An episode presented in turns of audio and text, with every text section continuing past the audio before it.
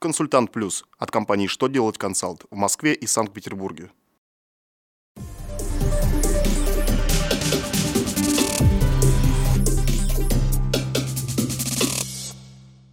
Добрый день! Для вас работает служба информации телеканала «Что делать ТВ» в студии Ольга Тихонова.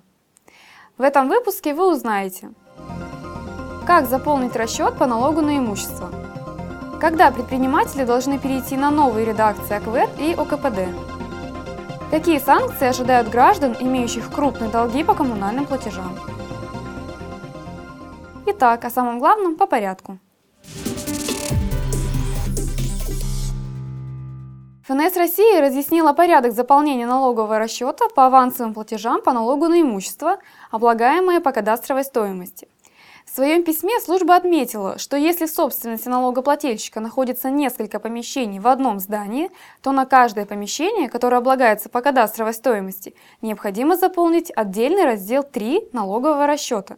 Если кадастровая стоимость помещения отдельно не определена, но известна стоимость всего здания, в котором оно находится – то кадастровая стоимость помещения высчитывается пропорционально площади здания. В этом случае в расчете следует указать долю площади помещения в здании. Аналогичным образом налогоплательщики будут заполнять и годовую декларацию по налогу на имущество. Главное налоговое ведомство России напомнило, что период перехода на применение новых общероссийских классификаторов видов экономической деятельности и продукции по видам экономической деятельности продлен на год. Чиновники пояснили, что в настоящее время эти документы не в полной мере соответствуют общероссийскому классификатору услуг населению, которым пользуются плательщики единого налога на вмененный доход. Они отметили, что на внесение всех изменений потребуется время, поэтому переход отсрочен на столь продолжительный срок.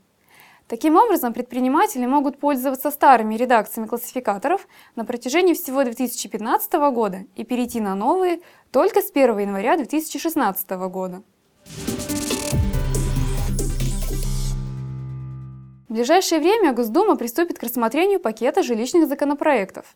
Один из них предусматривает возможность выселения нанимателей муниципального жилья, которые имеют задолженность по коммунальным платежам более чем за полгода – причем нанимателю придется съехать с квартиры даже в случае частичного погашения долга. Авторы документа напомнили, что сегодня наниматель может быть выселен из жилого помещения по решению суда, если свыше 6 месяцев не оплачивают услуги ЖКХ. Однако единичный платеж прерывает течение установленного срока и не позволяет муниципалитету применить меры воздействия к должнику.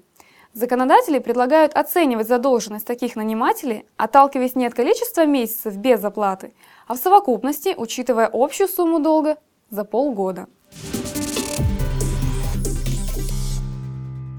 На этом у меня вся информация. Благодарю вас за внимание и до новых встреч!